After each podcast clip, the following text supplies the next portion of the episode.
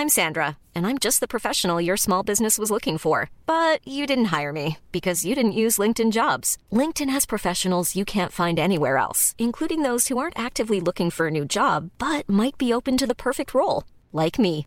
In a given month, over 70% of LinkedIn users don't visit other leading job sites. So if you're not looking on LinkedIn, you'll miss out on great candidates like Sandra. Start hiring professionals like a professional. Post your free job on linkedin.com/people today. Hey, it's Ryan Reynolds, and I'm here with Keith, co star of my upcoming film, If, only in theaters, May 17th. Do you want to tell people the big news? All right, I'll do it. Sign up now and you'll get unlimited for $15 a month in six months of Paramount Plus Essential Plan on us. Mintmobile.com slash switch. Upfront payment of $45 equivalent to $15 per month. Unlimited over 40 gigabytes per month. Face lower speeds. Videos at 480p. Active Mint customers by 531.24 get six months of Paramount Plus Essential Plan. Auto renews after six months. Offer ends May 31st, 2024. Separate Paramount Plus registration required. Terms and conditions apply if rated PG.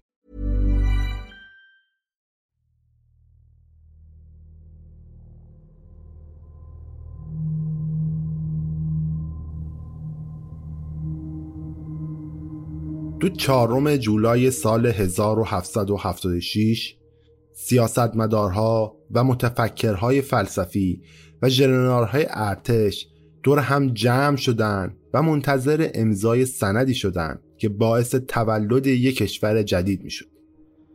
از 56 نفری که قرار بود پای برگه اعلامیه استقلال رو امضا بکنن نه نفرشون یه رازی رو به همراه داشتن اونا متعلق به قدیمی ترین سازمان جهان بودن.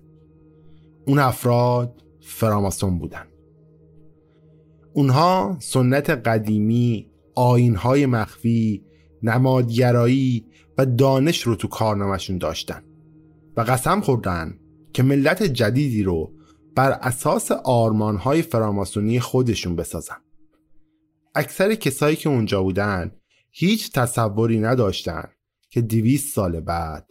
فراماسون ها کنترل قدرتمندترین کشور روی زمین رو به دست می‌گیرن.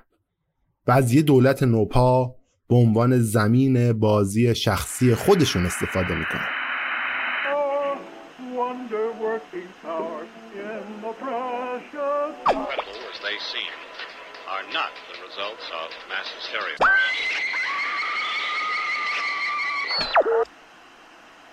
فکر کنم بهتره مجوز بکنیم.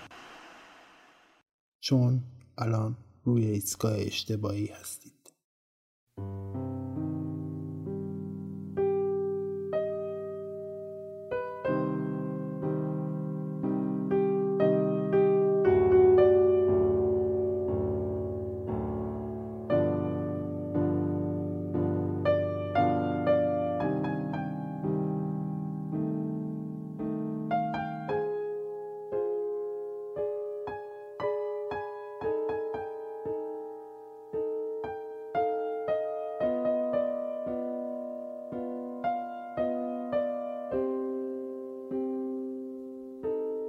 سلام من پوریا هستم و این قسمت چهل و سوم رادیو عجایبه. اگر قسمت های قبلی رادیو عجایب شنیده باشید می‌دونید من در هر قسمت براتون یک اتفاق یا یک داستان عجیب رو روایت می‌کنم. اگر هم قسمت های قبلی رو نشنیدید پس دست بجنبونید من رو می‌تونید از طریق تمام app های پادگیر چه Google Podcast چه Apple Podcast چه Podbean و Castbox پیدا بکنید بشنوید و دنبال بکنید. فقط کافیه عبارت رادیو عجایب رو در این app ها جستجو بکنید و من رو در اونجا follow بکنید. همچنین اگر دوست داشته باشید می‌تونید برای من کامنت و نظرات خودتون رو در این app ها بذارید تا من در بهبود کارم از این کامنت ها استفاده بکنم. رادیو عجایب می‌تونید از طریق app های social media چه در توییتر باشه چه در اینستاگرام و تلگرام با search رادیو عجایب پیدا بکنید و follow بکنید. و توضیحات مربوط به هر اپیزود و زمان انتشار هر اپیزود رو زودتر از بقیه در اونجا متوجه بشید. همچنین اگر دوست دارید از رادیو عجایب حمایت مالی بکنید می‌تونید از طریق لینک هامی باش که در توضیحات این اپیزود قرار گرفته هر مبلغی رو که دوست دارید برای رادیو عجایب واریز بکنید. خب دیگه توضیحات من بیشتر نمی کنم و قسمت جدید که قسمت دوم فراماسونری گروهی که آمریکا رو ساخت رو از الان به بعد بشنوید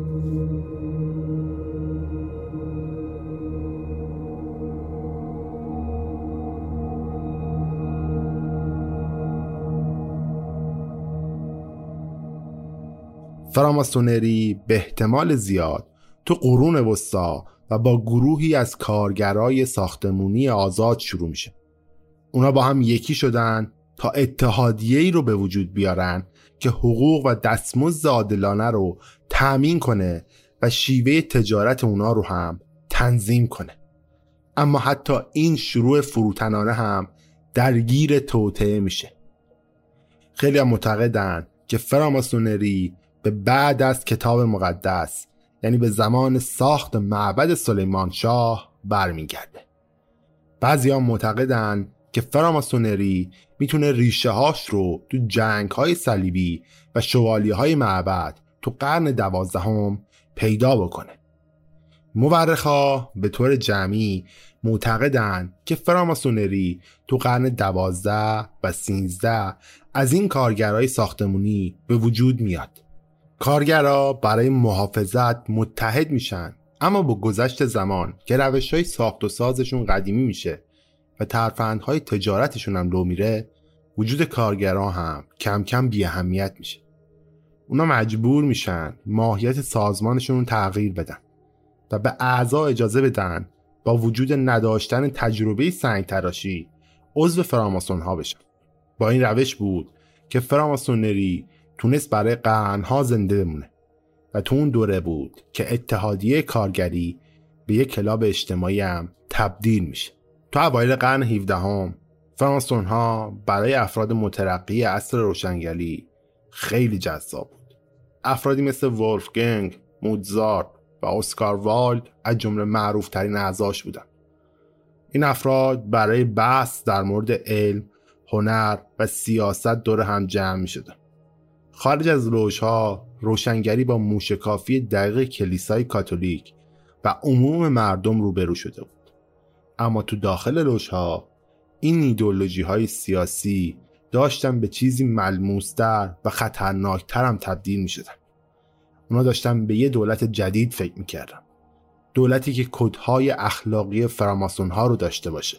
اینکه همه با هم برابر باشن و تو دولت خودشون حق نظر دادن داشته باشن. اونا به یه ملت نوپای جدید نیاز داشتن که طبق تصورات خودشون ساخته شده باشه. تا این نوع از حکمرانی رادیکال رو آزمایش کنن. اونا خواستار انقلاب شده بودن. اوایل قرن 18 هم فراماسونری وارد دنیای جدید میشه.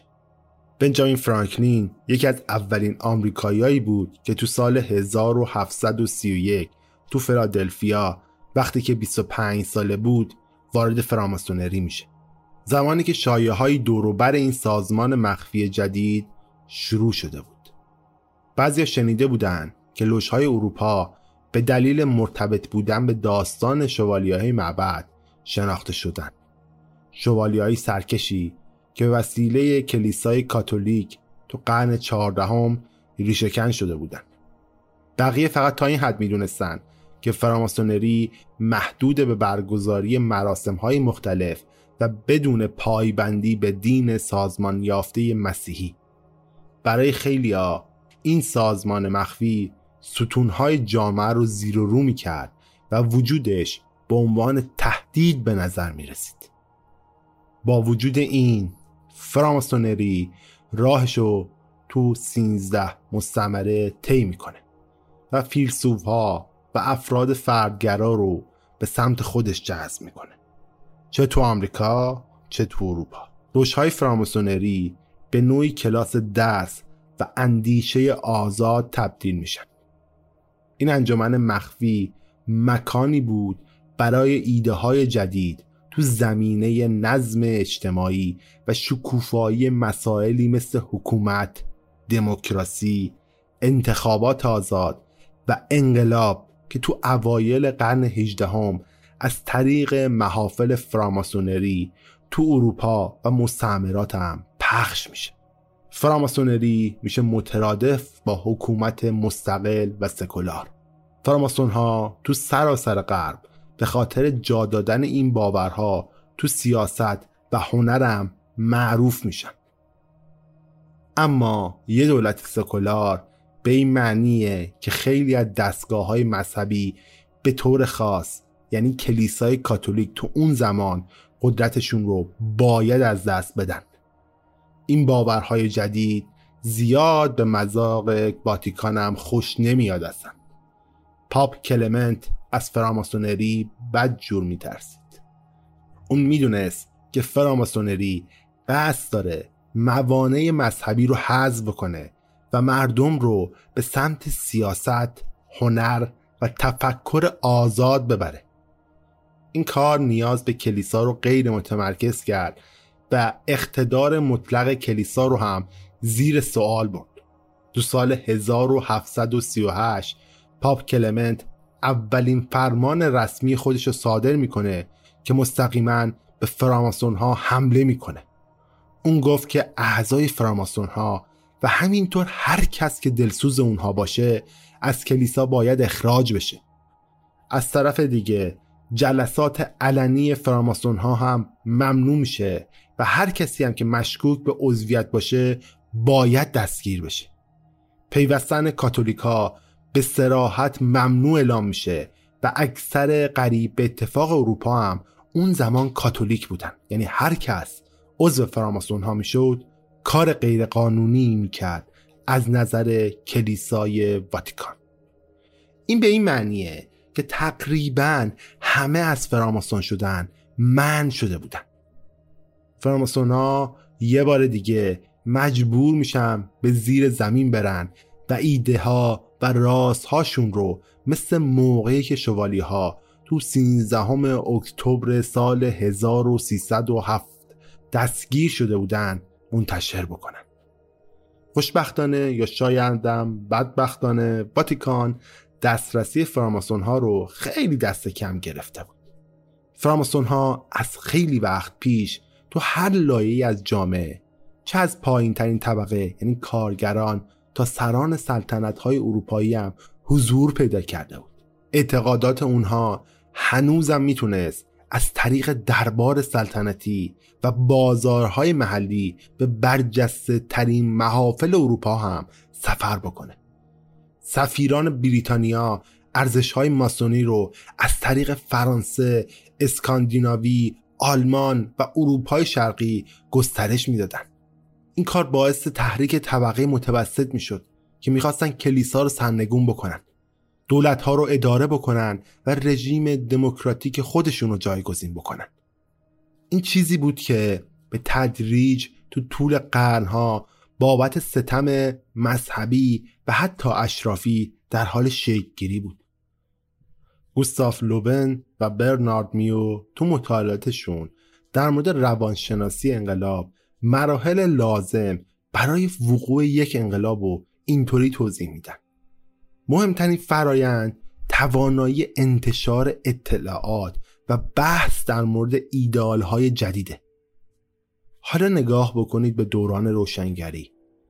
های فراماسونری فضایی رو فراهم کرده بودند تا همچین اطلاعاتی بتونه جای خودش رو به دست بیاره. حالا اینکه آیا فراماسون ها در واقع برای تحریک انقلاب توطعه کرده بودند یا نه تا حد زیادی به نظریه پردازان توطعه برمیگرده. اما با اتصال مردم به آرمانها و باورهای سیاسی مشابه لوشها انقلاب رو ممکن کردن.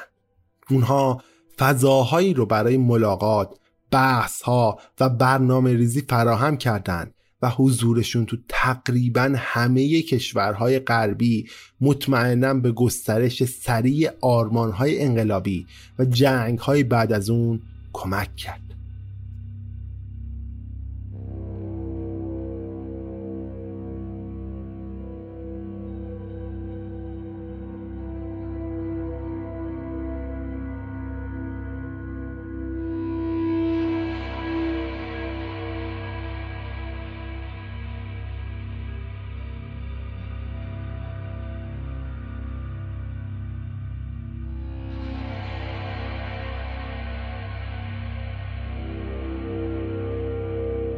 تو دسامبر سال 1773 تو بار گرین درگون تو بوستون یه اتاق شخصی وجود داره که یک گروه کوچیک از فراماسون ها تو اونجا با هم ملاقات می‌کنن.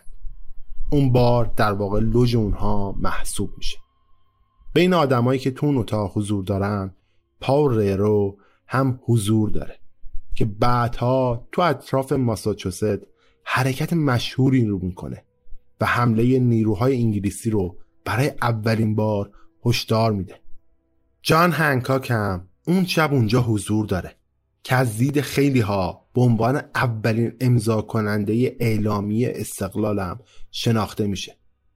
هنکاک بزرگترین امضارم تو سند داره. اون می‌خواست وقتی شاه جورج بیانیه رو باز می‌کنه بتونه اول از همه امضای اونو بدون عینک ببینه. افراد حاضر تو لوژ جلسه رو خیلی زود به پایان میرسونن که ظاهرا بی ارتباط هم نیست با موضوع اعتراض به چای.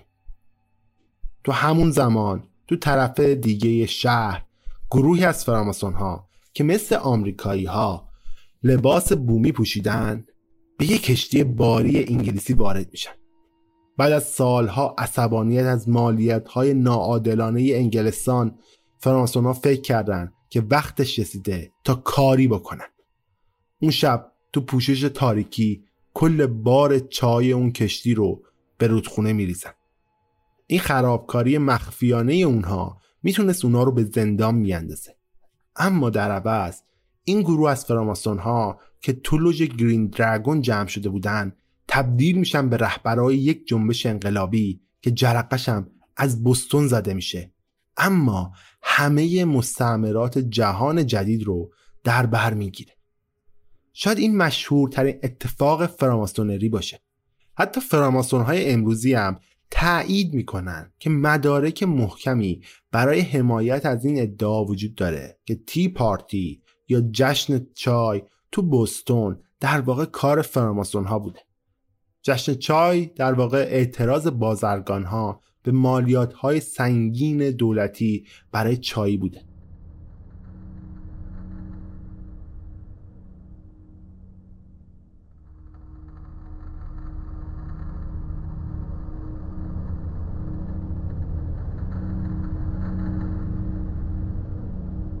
همونطور که شعله انقلاب تو سراسر مستعمرات شعله ور میشه نماینده ها دور هم جمع میشن تا سرنوشت روابطشون با انگلستان رو مشخص بکنن.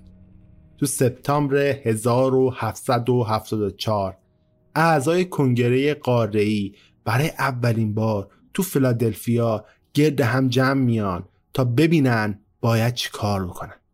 بین اونها نه فراماسون از جمله بنجامین فرانکلین و جان هنکاک حضور دارن. اونها برای انجام اقدامات دیپلماتیک علیه پادشاه برنامه ریزی می‌کنن و خواستار نمایندگی تو دولت بودن و برای تلافی هم نقشه میچیدن.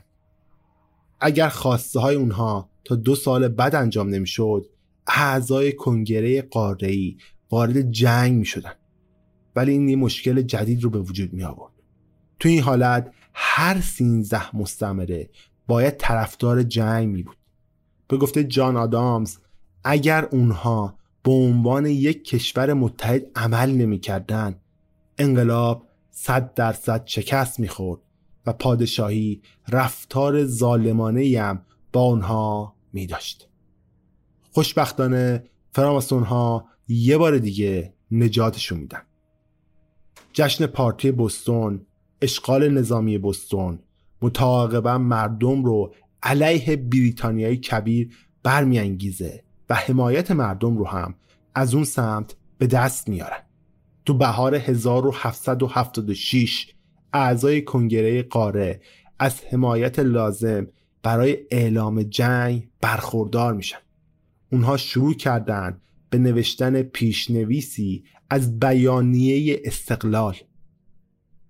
برای اولین بار آرمان هایی که می‌خواستن کشور جدیدشون داشته باشه رو مشخص می‌کنن. اونا می‌خواستن این کاغذ ها چیزی بیشتر از یه اعلام جنگ باشه. می‌خواستن به شاه نشون بدن که قرار بود به چه کسی تبدیل بشن و داشتن برای چی میجنگیدن. بنجامین فرانکلین و همکارانش برای چند ماه به دنبال کامل کردن لوژها و سوگنهای فراماسونری بودن. توماس جورسون پیشنویس های زیادی از اعلامیه استقلال نوشت و انقدر طرح اولیه رو تغییر داد که اولین نوشته با اون چیزی که به دادگاه انگلیسی فرستاده شد هیچ شباهتی به هم نداشت. به غیر از یه خط که وسیله جفرسون و بنجامین فرانکلین نوشته شده بود و هیچ وقت هم تغییر نکرد. اون خط این بود. ما این حقایق را بدیهی می‌دانیم که همه انسان ها برابر آفریده شدند آنها توسط خالق خود دارای حقوق غیر قابل انکار ویژه‌ای هستند که جمله آنها می توان به زندگی، آزادی و جستجوی خوشبختی اشاره کرد.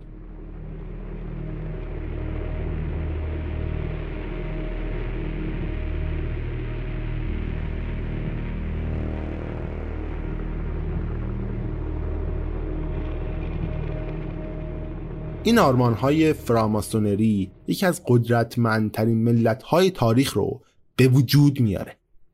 توی چهارم جولای سال 1776 اعضای کنگره قاره‌ای تو فلادلفیا گرد هم جمع میشن تا اعلامیه استقلال رو امضا بکنن.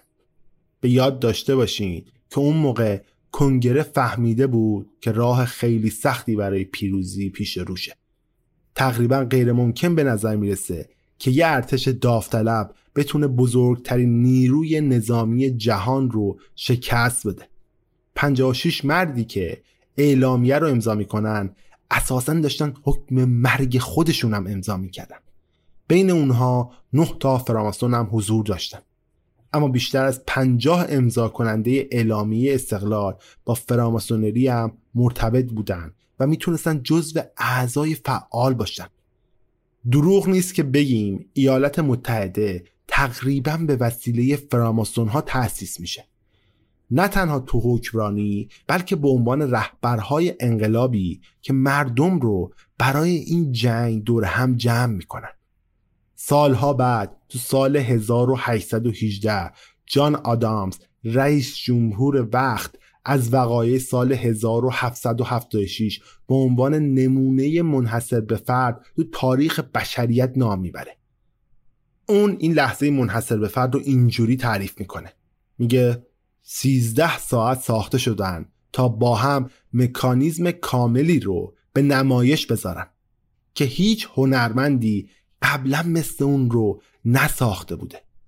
13 ساعت به طور همزمان کار می‌کنن و لحظه ای رو به وجود میارن که جهان رو تغییر میده. فراماسون ها انقلاب رو علیه کسی راه انداخته بودن که هیچ کس فکر نمی‌کرد تو دنیا بتونه اون رو سرنگون بکنه. و فراماسون ها بخشی از هر جزء انقلاب آمریکا بودن.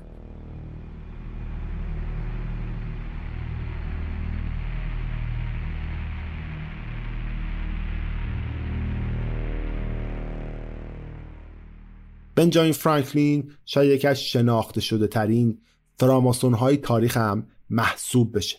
اون اولین بار تو سال 1731 تو پنسیلوانیا وقتی که فقط 25 سال داشت فراماسون میشه. و تا زمان مرگش تو سال 1790 یعنی به مدت 60 سال تو این برادری هم فعالیت می‌کنه. تو سال 1734 فرانکلین مسئول اولین کتاب فراماسونری میشه. کتابی به اسم کتاب ماسون ها که تو ایالات متحده هم به چاپ می‌رسه. این کتاب در اصل تجدید چاپ قوانین اساسی اندرسون بود و مجموعه از مقاله هایی که تو سال 1721 به وسیله فراماسون ها تو انگلستان نوشته شده بودند و ارزش و اولویت های برادری رو هم توش بیان می‌کردن. بنجامین فرانکلین تو دوره حضورش تو آمریکا از جمله آمریکایی هایی بود که تو نه استوره پاریس هم پذیرفته میشه. یکی از مهمترین لوش های فراماسونری تو اروپا محسوب میشه این لوش اون همینطور به ولتر نزدیک بود. یکی از تاثیرگذارترین نویسنده ها و فیلسوف های عصر روشنگری. فرانکلین بعد از اینکه به آمریکا برمیگرده استاد بزرگ لوژ فراماسونری فیلادلفیا میشه و شروع به استخدام اعضا می‌کنه و با حرکت مستعمرات به سمت جنگ اون هم سعی می‌کنه تا ماهیت سکولار فراماسونری رو تو پایه های این ملت جدید حفظ بکنه. در حالی که کنگره پیشنویس اعلامیه استقلال رو داره ویرایش می‌کنه فرانکلین با کلمه مقدس اصلا راحت نیست. به همین خاطر با یه کلمه سکولار هم جایگزینش می‌کنه.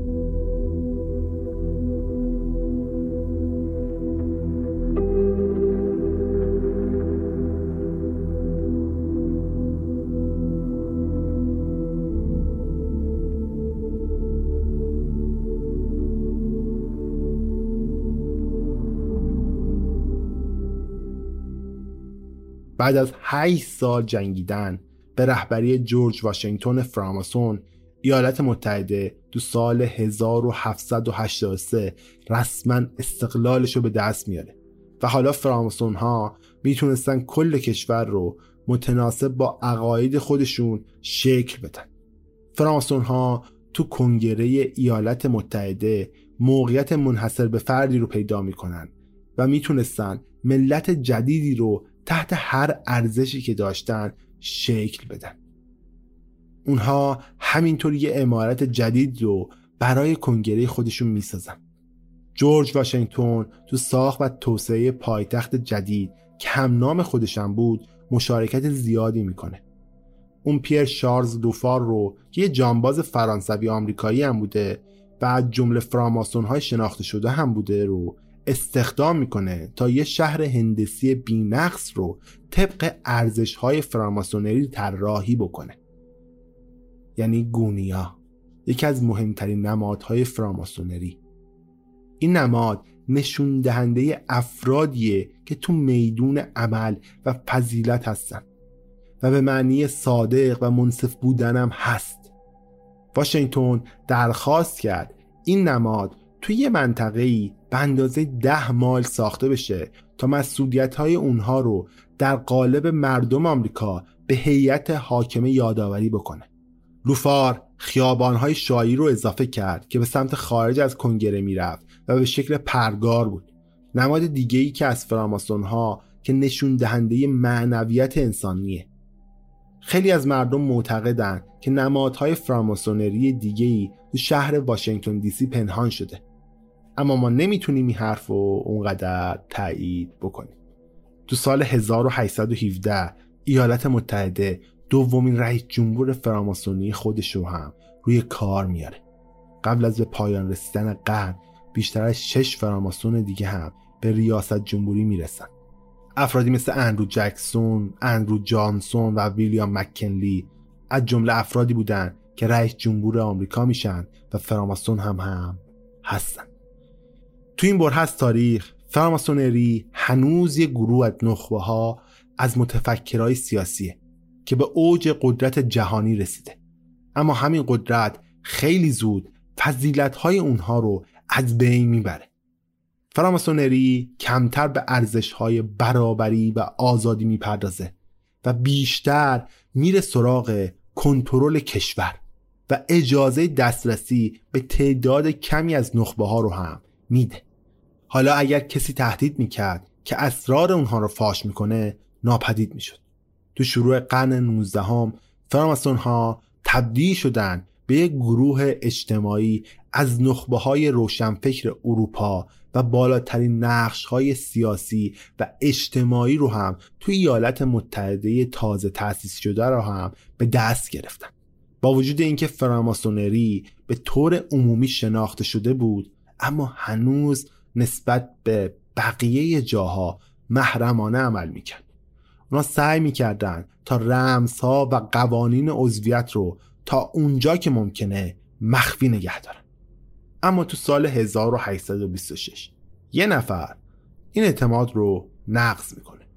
این آدم ویلیام مورگان نام داره و مردیه که تو سال 1825 تو باتووای نیویورک زندگی می‌کنه.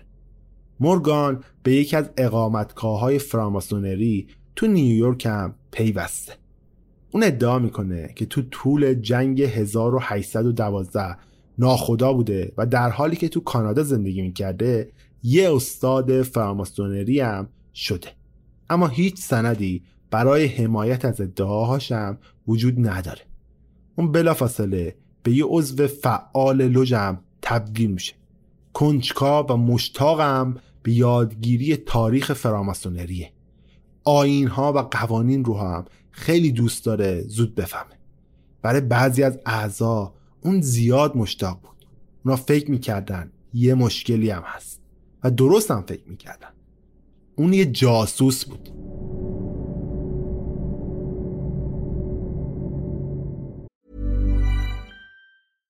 How would you like to look five years younger? In a clinical study, people that had volume added with Juvederm Voluma XC in the cheeks perceived themselves as looking five years younger at six months after treatment. Look younger, feel like you. Add volume for lift and contour in the cheeks with Juvederm Voluma XC. Reverse signs of aging by adding volume to smooth laugh lines with Juvederm Volure XC. For important safety information and to find a licensed specialist, visit juvederm.com. That's J U V E D E R M.com. Not for people with severe allergic reactions, allergies to lidocaine, or the proteins used in Juvederm. Common side effects include injection site redness, swelling, pain, tenderness, firmness, lumps, bumps, bruising, discoloration, or itching. There's a risk of unintentional injection into a blood vessel, which can cause vision abnormalities, blindness, stroke, temporary scabs, or scarring. Talk to a licensed specialist to find out if it's right for you.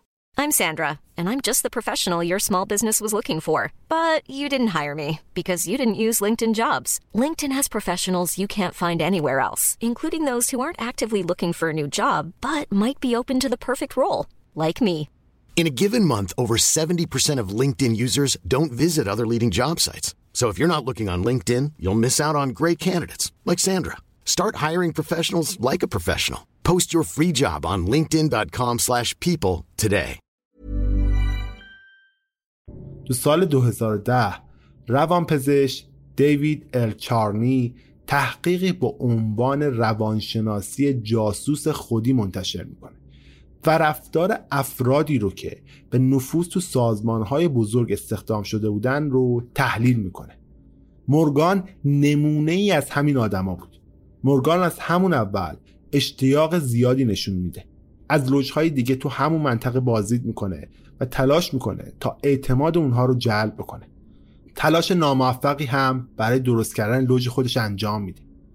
چارنی اسم این مرحله رو بعد از استخدام یعنی بعد از جذب می‌ذاره که وقتی فرد تو اون سازمان هدف پذیرفته میشه از تواناییش برای گرفتن پذیرش احساس رهایی یا حتی سرخوشی استفاده می‌کنه. تو این مرحله به نظر می‌رسه که جاسوس ها شروع به پیاده کردن برنامه های خودشون می‌کنن سختترین قسمت کار برای اونها نیاز به جلب اعتماد بقیه اعضای گروهه چیزی که برای مورگان خوب پیش نرفت. بقیه اعضا بهش اعتماد نمی‌کردن. چرا؟ چون داستانهایی که تعریف می‌کرد هیچ وقت توالی درستی نداشت. بقیه نسبت به ادعاهاش مشکوک بودن و نمی‌تونستن حرفاشو در مورد گذشته باور بکنن. واکنش های دائمی اعضا بالاخره مورگان رو نگران می‌کنه. چارنی اسم این مرحله رو می‌ذاره پشیمونی. وقتی که عامل نفوذی می‌فهمه برنامه ها شکست خورده دست از تقلب بر میداره مورگان در نهایت شکست می‌خوره و فاش می‌کنه که قصد داشته کتابی به اسم شمایل فراماسونری منتشر بکنه که کار سازمان اونها رو نشون بده. مورگان اعتراف می‌کنه که داشته با یه ناشر روزنامه محلی به نام دیوید کیت میلر کار می‌کرده اون میگه که اون قول داده بهش که یک چهارم سود کتاب ها در آینده به اون می‌رسه. میلر خودش یه فراماسون بود که به سطح شاگردی رسیده بود اما به دلیل مسائل رفتاری از گروه اخراج شده بود. چارنی و مورگان با سرمایه گذاران پروژه یه قرارداد امضا کرده بودند که در صورت تکمیل نشدن کتاب نیم میلیون دلار جریمه میشن. اما متاسفانه فراماسون ها هم به همون اندازه روی سکوت مورگان سرمایه گذاری کرده بودن. تو سال 1826 ویلیام مورگان میاد و اعلام می‌کنه که می‌خواد رازهایی درباره فراماسون ها رو تو قالب یک کتاب فاش بکنه. فراماسون ها هم قول میدن که بعد از این کار انتقام می‌گیرن. چند هفته بعد تو دفتر روزنامه میلر به طور مرموزی آتش سوزی اتفاق میفته بعدا توی 11 سپتامبر 1826 ویلیام مورگان به جرم سرقت یه پیراهن و کراوات به زندان میفته میلر با قید وسیقه مورگان رو از زندان آزاد می‌کنه. اما مورگان هفته های بعدتر به خاطر پرداخت نکردن فقط دو دلار دوباره بازداشت میشه. چند روز بعد چهار نفر از فراماسون ها نگهبان زندان رو که به نظر می‌رسه اونم فراماسون باشه متقاعد می‌کنن تا مورگان رو آزاد بکنه و تحویل اونا بده. فراماسون ها مورگان رو در حالی که التماس می‌کرد که ولش کنن با خودش بردن. اونها مورگان رو به داخل کالسکه بردن و از اونجا دورش کردن. این آخرین باری بود که مورگان دیده میشه. معلوم نیست چه اتفاقی واسه مورگان میفته بعد از اون بعضیا میگن که مورگان رو تو کفن گذاشتن و تو رودخونه نیاگارا انداختن و غرقش کردن. بعضی ها میگن که به مورگان پول زیادی دادن تا خودش رو تو کانادا ناپدید بکنه. مثل خیلی چیزهای دیگه تو تاریخ فراماسونری حقیقت تو رازهای اونها دفع شده. اما برخلاف تلاش های فراماسون ها بعد از ناپدید شدن مورگان میلر کتابه رو چاپ می‌کنه. بلافاصله این کتاب میشه جزء پرفروشترین کتاب های اون زمان. و توجه به این کتاب با ناپدید شدن اسرارآمیز نویسندشم تقویتم پیدا می‌کنه و یه تبلیغات خوبم براش میشه. خشم عمومی به صورتم گسترش پیدا می‌کنه. همه درباره نقش فراماسون ها تو ناپدید شدن مورگان و این واقعیت که اونها هیچ وقت مجازات نشدن هی داشت بزرگ و بزرگتر می‌شد. بدتر از همه اینکه حمایت پلیس رو هم داشتن. فراماسونری حالا شده بود مترادف با آدم ربایی و قتل. مردم به پلیس و مقامات دولتی شک داشتن. شایعاتی شروع میشه با این موضوع که قوانین دولتی برای فراماسون ها اصلا وجود نداره. یعنی فراماسون ها می‌تونن بدون به یعنی فراماسون ها می‌تونن بدون توجه به قانون هر کاری که می‌خوان انجام بدن. اونا هیچ وقت قرار نیست دستگیر بشن. چون پلیس ها به همکارای فراماسونشون اجازه هر کاری رو میدن. ماجرای مورگان بوی فساد و خشونت می‌داد و باستاب گسترده‌ای تو کل کشور تازه تأسیس آمریکا داشت. عموم مردم شروع به اعتراض علیه فراماسونری کردند و همه کسایی که عضو فراماسونری بودن و اطراف اونها زندگی می‌کردن اونها رو ترد کردن. بعضی از لوژها سعی می‌کردن تا از ماجرای مورگان فاصله بگیرن ولی هیچ نتیجه ای نداشت. همه جا فراماسون ها متهم بودن به قتل. فراماسون ها از خدمات دولتی و ورود به مغازه ها و فروشگاه ها هم حتی من شدن. بچه هاشون از تحصیل هم محروم شدن حتی. کمتر از یک دهه بعد از تبدیل شدن به قدرتمندترین گروه کشور حالا تعداد اعضاشون به شدت هم کم شده بود. روشهای بزرگ تصمیم گرفتن جلساتشون رو متوقف بکنن. چرا؟ چون اعضاشون تو خطر بودن و هر آن احتمال از بین رفتن بود. حالا بازم فرانسون ها نیاز به یه استراتژی جدید داشتن. راهی برای مبارزه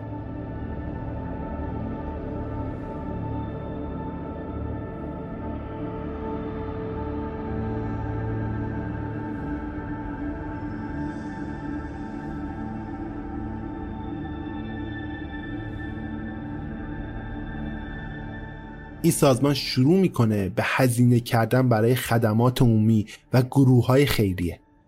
به نظر می‌رسه که این چهره خیرخواهانه اونها داره جواب میده. ولی با این حال تا سال 1860 یعنی یه چیزی نزدیک به ده سال طول می‌کشه تا فراماسون ها دوباره بتونن قدرت رو به دست بگیرن. اما این سازمان هنوز تو شرف آخرین تغییر خودشه. تغییری که همه تلاش ها رو برای اصلاح کردن چهره گروه خونسا می‌کنه.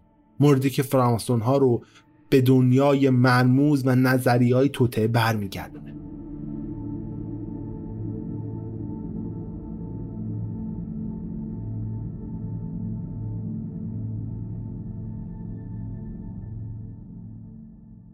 آلبرت پاک تو 29 دسامبر 1809 تو بوستون متولد میشه. بزرگترین فرزند از شش فرزند خاندان پاک بوده. اون به سرعت نشون میده که چه بچه تواناییه. وقتی بزرگ شد والدینش اون رو به عنوان یه نخبه میشناختن.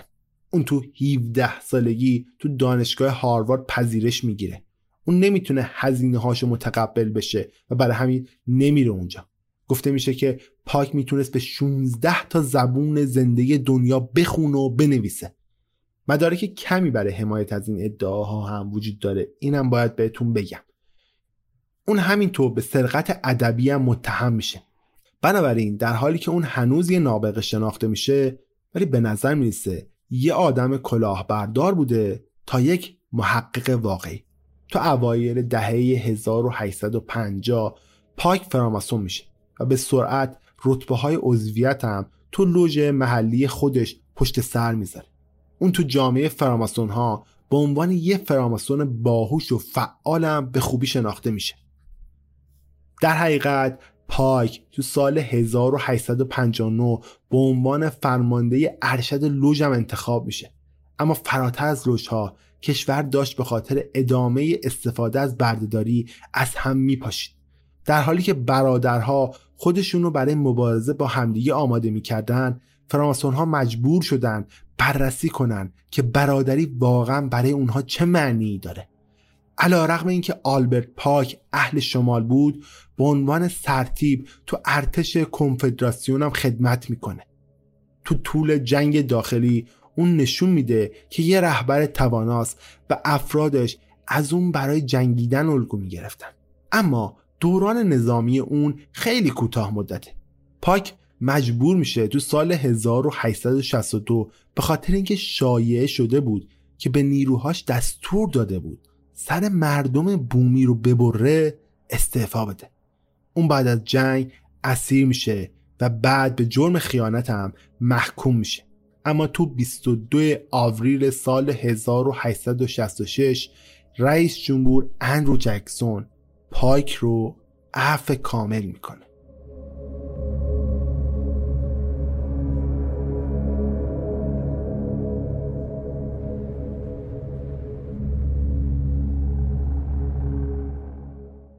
جکسون یه فراماستون بود و می‌خواست به فرار برادرش از چوبه دار کمک بکنه.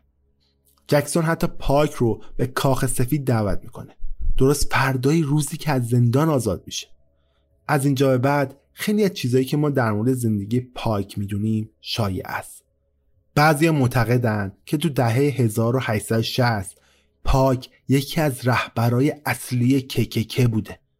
ککک اسم سازمانیه تو آمریکا که از برتری نژاد سفید یهودی ستیزی نژادگرایی و غیره حمایت می‌کنه. بعضی هم معتقدن که اون وارد یه فرقه میشه و تبدیل به یه شیطان پرست میشه. اما در واقع تو طول دهه 1870 و 1880 اون یکی از برترین فراماسون هایی بوده که تو کشور حضور داشته. پایک 32 سال از عمر خودشو به عنوان یه فراماسون اختصاص میده و توی لوژهای فراماسونری کار می‌کنه. بیشتر این زمان رو هم به صرف طراحی دوباره و توسعه مجدد آینهای لوژها می‌کنه. اون یکی از تاثیرگذارترین فراماسون ها تو تاریخ فراماسونری هم شناخته میشه. قبلا تو قسمت های قبل در پایک گفتم و چه کتاب های مهمی رو هم که برای فراماسونری نوشته. پاک به عرفان شوالیه ها و معبد سلیمان شاه اعتقاد داره. پاک سنت و نمادگرایی رو به عرفان اون زمان پیوند می‌زنه.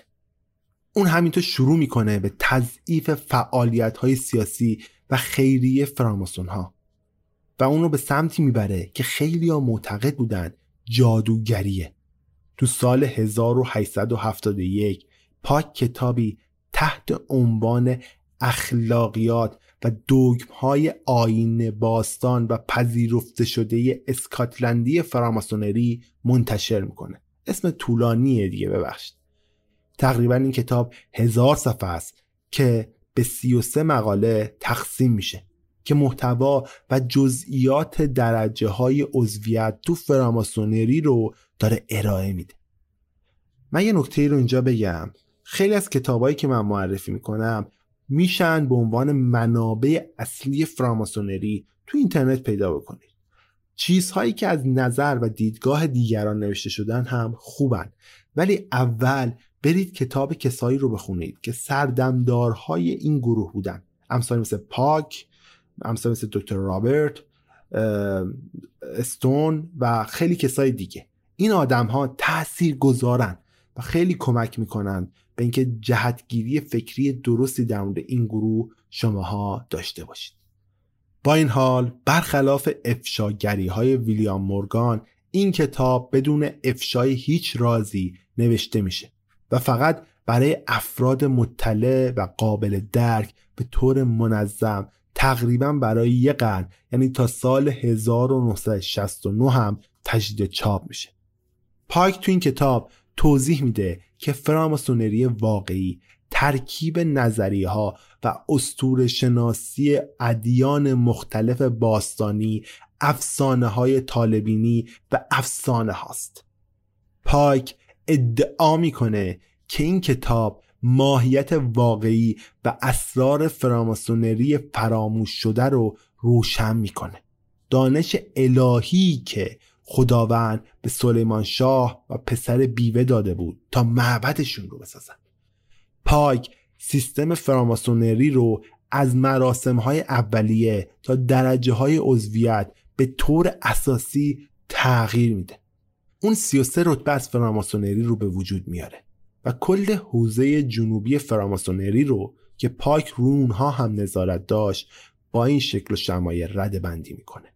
هر عضو جدیدی که به لوژ خودش اضافه می‌شد باید یه نسخه از کتاب اون رو هم تو بد به ورود دریافت می‌کرد. این سنت هم تا دهه 1970 ادامه پیدا می‌کنه. اجرای کتاب پاک تو فراماسونری آمریکایی هم شکاف ایجاد می‌کنه. اکثر لوشا دنبال اعتقادات جدید اون رفتن اما خیلی هم تصمیم گرفتن که باش ارتباطی نداشته باشن. مخصوصا با توجه به گذشته تاریک پاک و شایعات جادوگری و شیطان پرستی که در موردش وجود داشت. اما تاثیر پاک خیلی زیاد بود. خیلی زود عموم مردم بار دیگه فراماسون ها رو به شیطان پرستی و کککه رب دادن.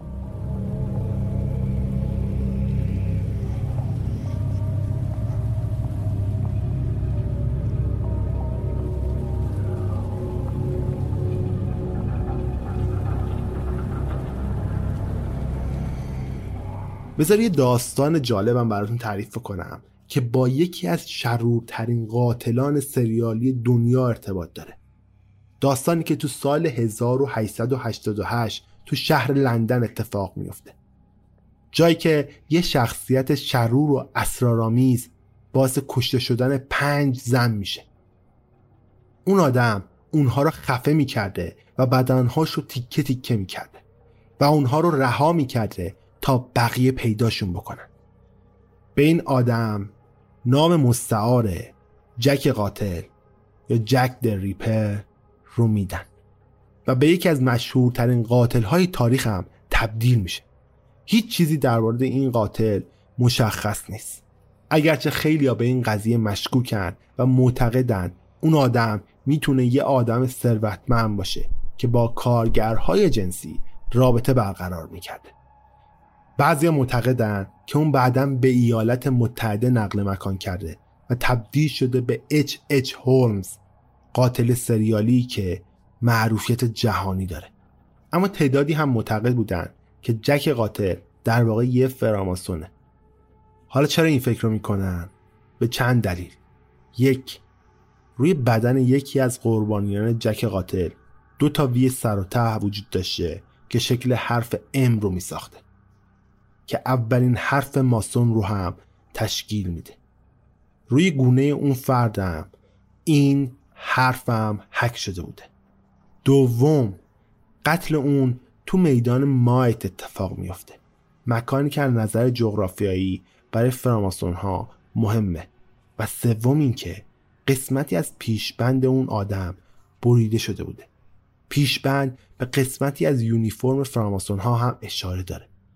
اون قسمت از پیشبند بعدا تو راه ای تو خیابان گالستر پیدا میشه که کاملا آغشته به خون بوده. در واقع وقتی جک داشته از صحنه فرار می‌کرده برای پاک کردن سلاح خودش از این پارچه استفاده کرده بوده. روی اون پارچه یه جمله نوشته شده بود که اختلاف نظرهای زیادی روی اون جمله وجود داره. یهودی ها افرادی نیستند که برای هیچ چیز سرزنش نشن.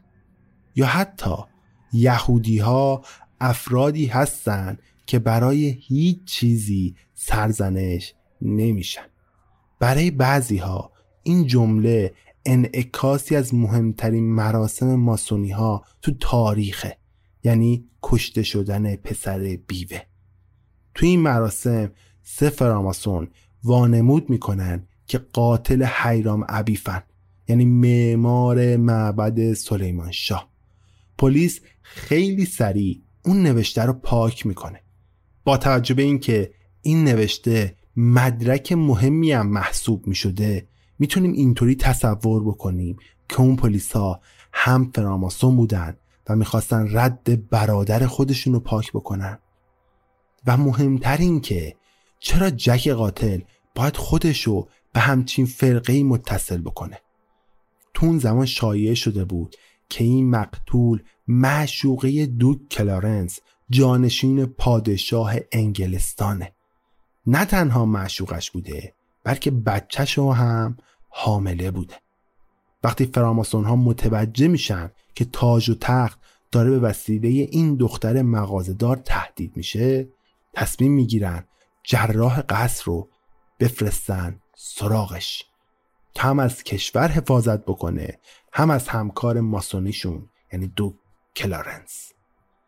اسم این جراح ویلیام گال بود.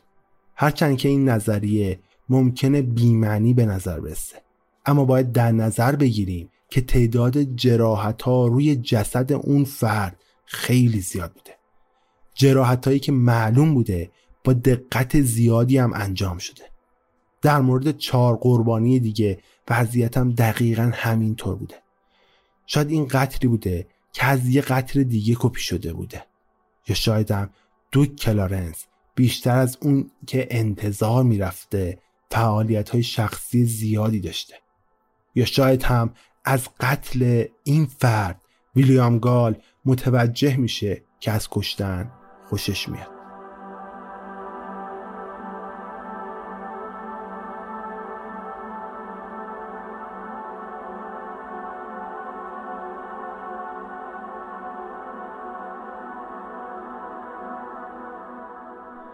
اما همه این توری ها و ارتباط با فرقه ها تو گذشته فراماسونری دفن شده. الان این گروه به بیشتر شدن شفافیت خودش افتخار می‌کنه. اونها عمدتا یه سازمان خیریان و تلاش می‌کنن اعضاشون رو به مردهای بهتر پدرهای بهتر و شهروندهای بهتر تبدیل بکنن. لوشها پذیرش مهمونها رو بر اساس یه برنامه ریزی مشخص سازماندهی می‌کنن. مردمی که علاقمندن دعوت میشن یا اینکه آزادانه می‌تونن تو سمینارهای این گروه شرکت بکنن. روشهای فراماسونری از آدمها درخواست نمی‌کنن که عضوشون بشن بلکه اعضای بالقوه باید خودشون رو بر اساس اراده آزادشون به عضویت این گروه در بیارن. اعضای آینده هم باید ثابت بکنن که هیچ اعتیادی و وابستگی ندارن.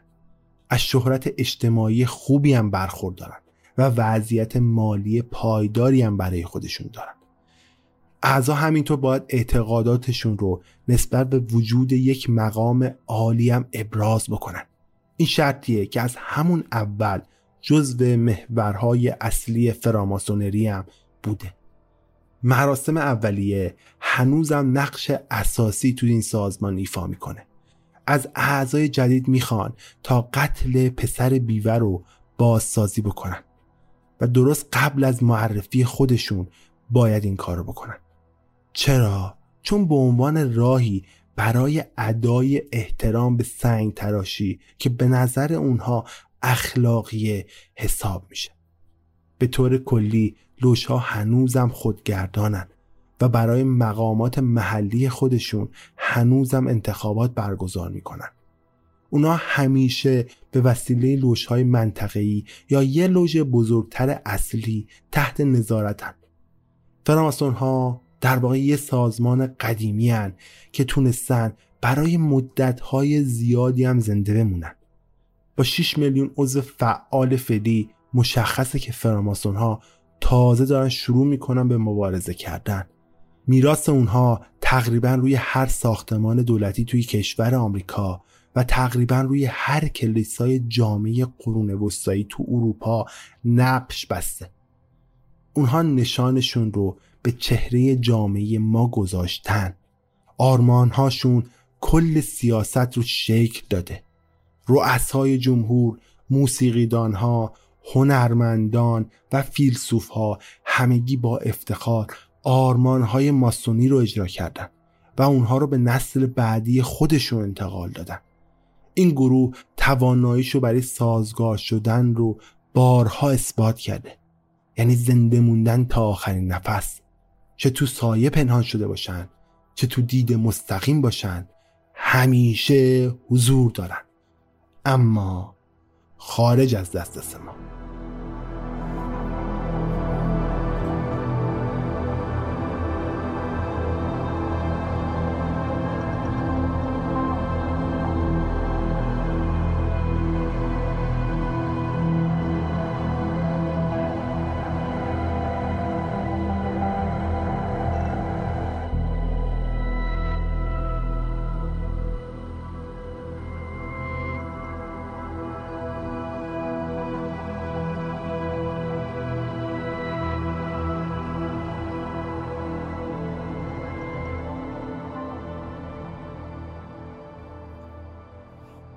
خب به پایان داستان فراماسونری رسیدیم. امیدوارم از شنیدنش لذت برده باشید.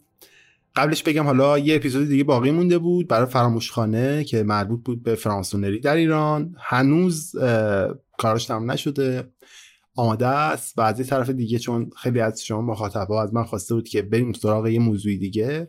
فعلا جلوی انتشار این اپیزود رو می‌گیرم و می‌ذارم توی فرصت دیگه یه مقدار از داستانهای فراماسونری نظم نوین جهانی ایلومناتی اینا بگذره و بعد اون قسمت رو منتشر می‌کنم. و خب امیدوارم از این مجموعه که تا الان شنیدید لذت برده باشید و داستان برای شما داستان خوبی بوده باشه.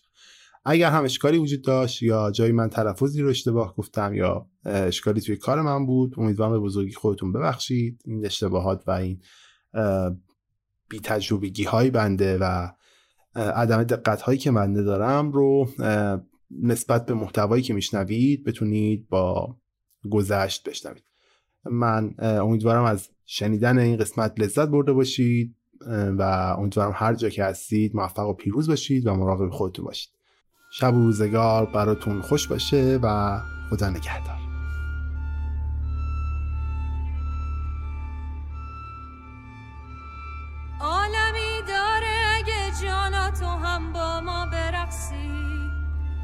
همچو پروانه میونه خرمن گلها برقصی. حیف تنها باشی و در خونه تنها برقصی.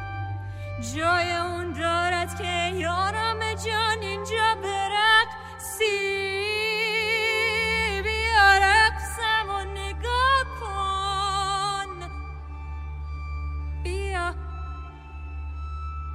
شور و حال هر که می‌بینم میرقصه. بیا رقصم و نگاه کن. بیا بیا. رقصم و نگاه کن.